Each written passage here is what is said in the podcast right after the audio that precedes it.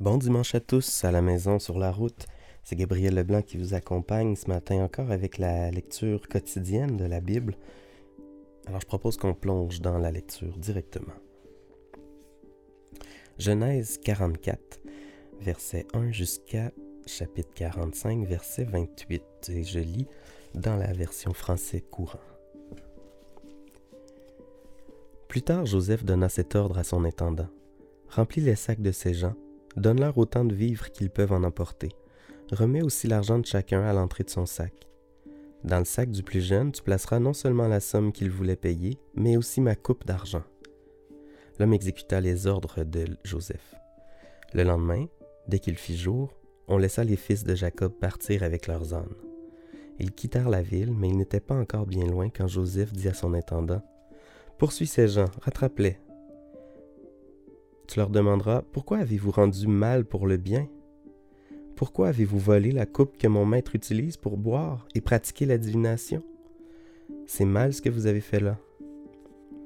L'homme rattrapa les frères et leur répéta ces paroles.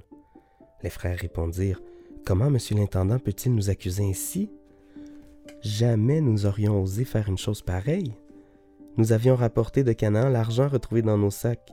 Pourquoi aurions-nous donc volé l'argent ou l'or dans la maison de ton maître? Si l'on trouve cette coupe dans les bagages de l'un d'entre nous, eh bien qu'on le mette à mort. Nous deviendrons nous-mêmes tes esclaves.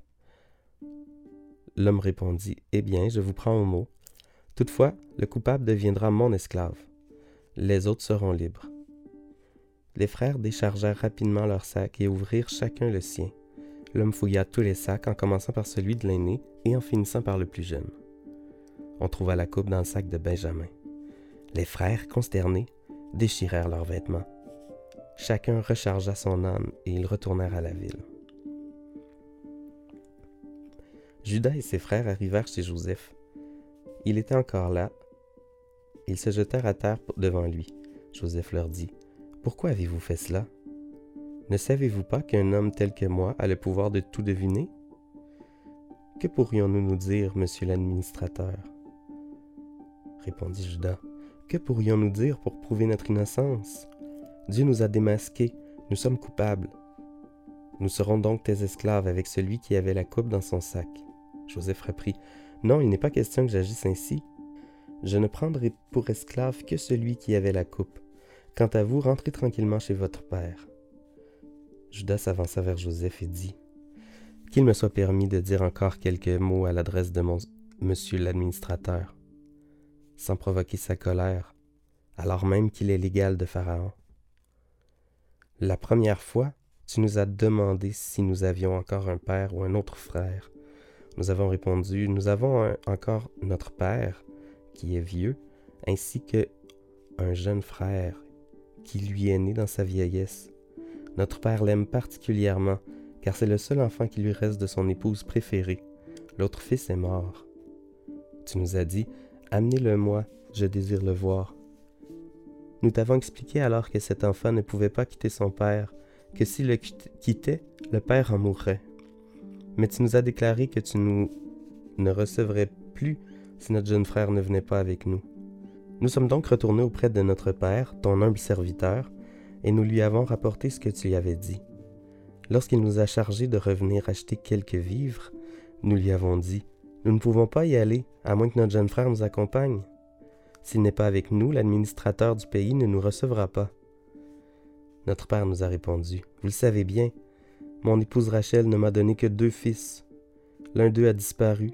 Je pense qu'il a été dévoré par une bête sauvage, car je ne l'ai jamais revu. Et vous voulez me prendre aussi l'autre?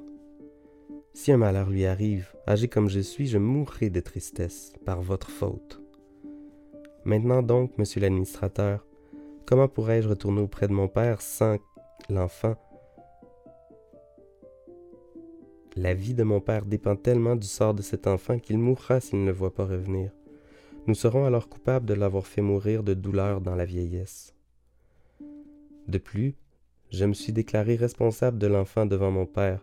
Je lui ai dit, si je ne te le ramène pas, je serai pour toujours coupable à ton égard. Je t'en supplie, permets-moi donc de rester ici comme esclave à ton service à la place de l'enfant, pour qu'il puisse repartir avec ses autres frères. Je ne pourrais jamais retourner chez mon père sans être accompagné de cet enfant. Je ne supporterais pas de voir le malheur qui atteindrait mon père. Alors Joseph, incapable de contenir son émotion devant les gens de son entourage, leur ordonna de sortir. Ainsi était-il seul avec ses frères quand il se fit reconnaître d'eux. Mais il pleurait si fort que les Égyptiens l'entendirent et que la nouvelle en parvint au palais du Pharaon. Joseph dit à ses frères, C'est moi, Joseph. Mon père est-il encore en vie Mais ses frères furent tellement saisis qu'ils furent incapables de lui répondre.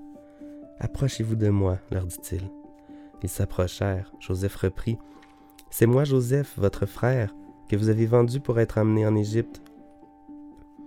Ne vous tourmentez pas et ne vous faites pas de reproches pour m'avoir vendu ainsi. C'est Dieu qui m'a envoyé ici à l'avance, pour que je puisse vous sauver la vie. Il y a déjà eu deux années de famine dans le pays, mais pendant cinq années encore on ne pourra ni labourer la terre, ni récolter les moissons. Dieu m'a donc envoyé dans ce pays avant vous, pour que vous puissiez y avoir des descendants et y survivre. C'est une merveilleuse délivrance. Ce n'est pas vous qui m'avez envoyé ici, mais Dieu.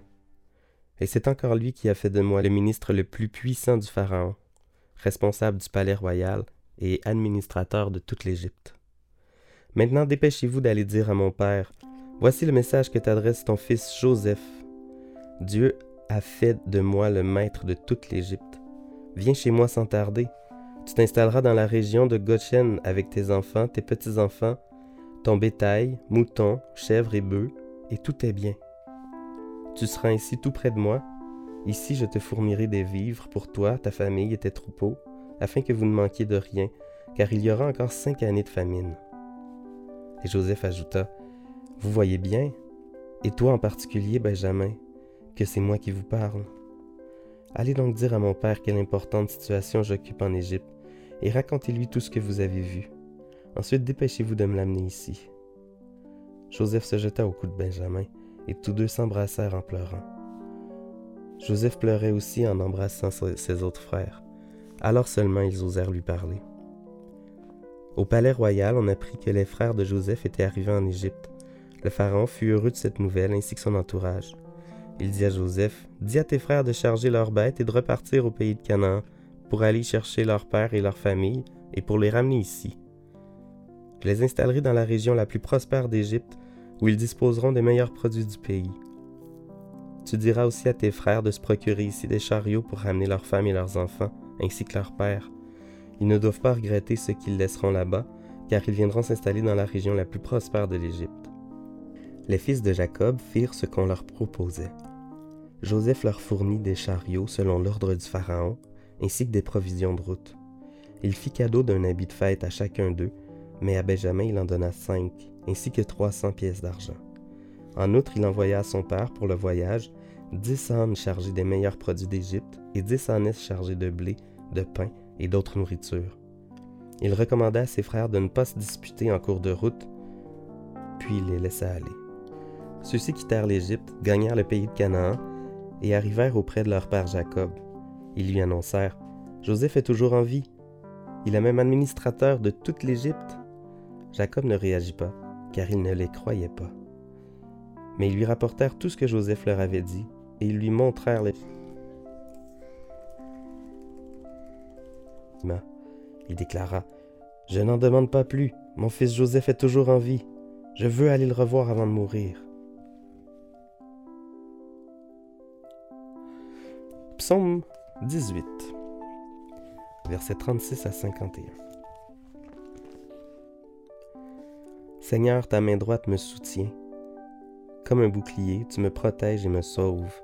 Tu réponds à mes appels et tu me rends fort. Grâce à toi, je cours plus vite sans faire de faux pas. Je poursuis mes ennemis, je les rattrape. Et je ne fais pas demi-tour avant d'en avoir fini avec eux. Je les taille en pièces, ils ne peuvent plus se relever.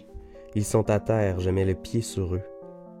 Tu me donnes la force de combattre, tu fais plier mes agresseurs, les voici à mes pieds.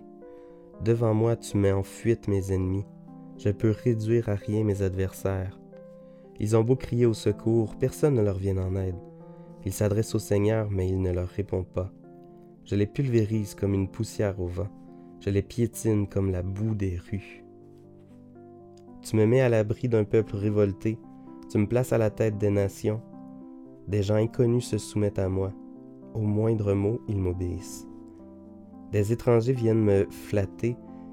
Ils perdent leur assurance. Ils sortent en tremblant de leurs abris. Le Seigneur est vivant.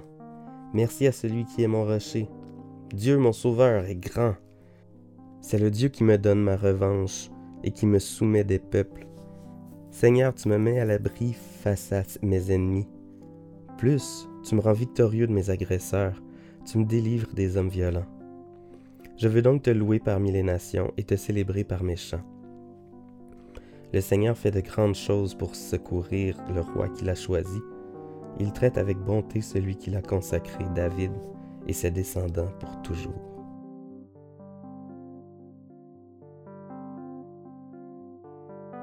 La lecture des Proverbes aujourd'hui se trouve dans le chapitre 3, les versets 27 et 28. Chaque fois que tu en as la possibilité, n'hésite pas à faire du bien à ceux qui en ont besoin. Ne dis pas à ton prochain de revenir le lendemain lorsque tu peux lui donner immédiatement ce qu'il demande.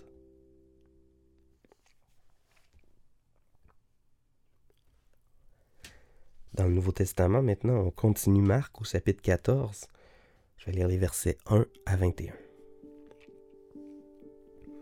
On était à deux jours de la fête de la Pâque et des pains sans levain. Le chef des prêtres et les maîtres de la loi cherchaient un moyen d'arrêter Jésus en cachette et de le mettre à mort. Ils se disaient en effet, nous ne pouvons pas faire cela pendant la fête, sinon le peuple risquerait de se soulever. Jésus était à Béthanie, dans la maison de Simon le lépreux. Pendant qu'il était à table, une femme entra avec un flacon d'albâtre plein d'un parfum très cher, fait de nard pur. Elle brisa le flacon et versa le parfum sur la tête de Jésus.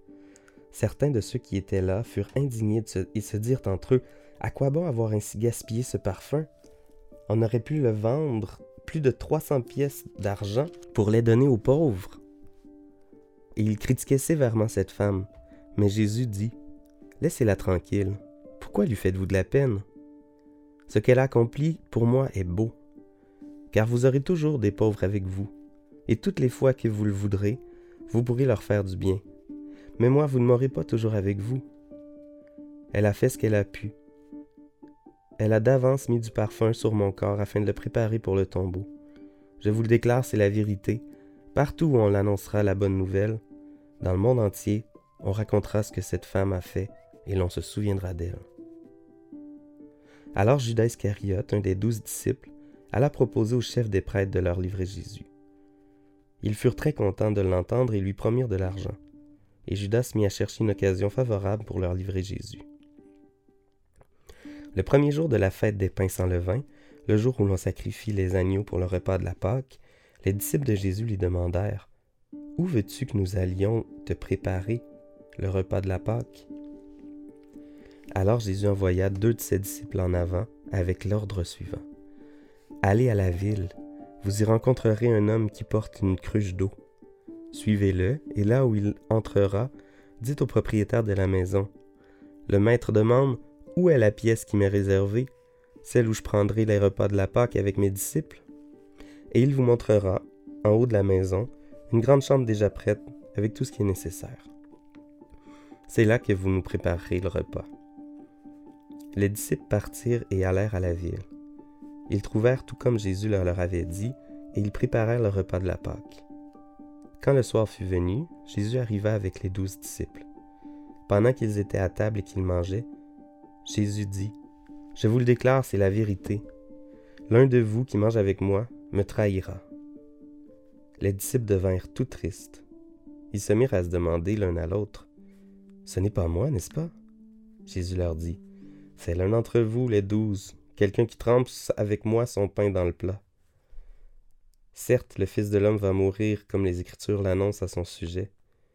Mais quel malheur pour celui qui trahit le Fils de l'homme. Il aurait mieux valu pour cet homme de ne pas naître.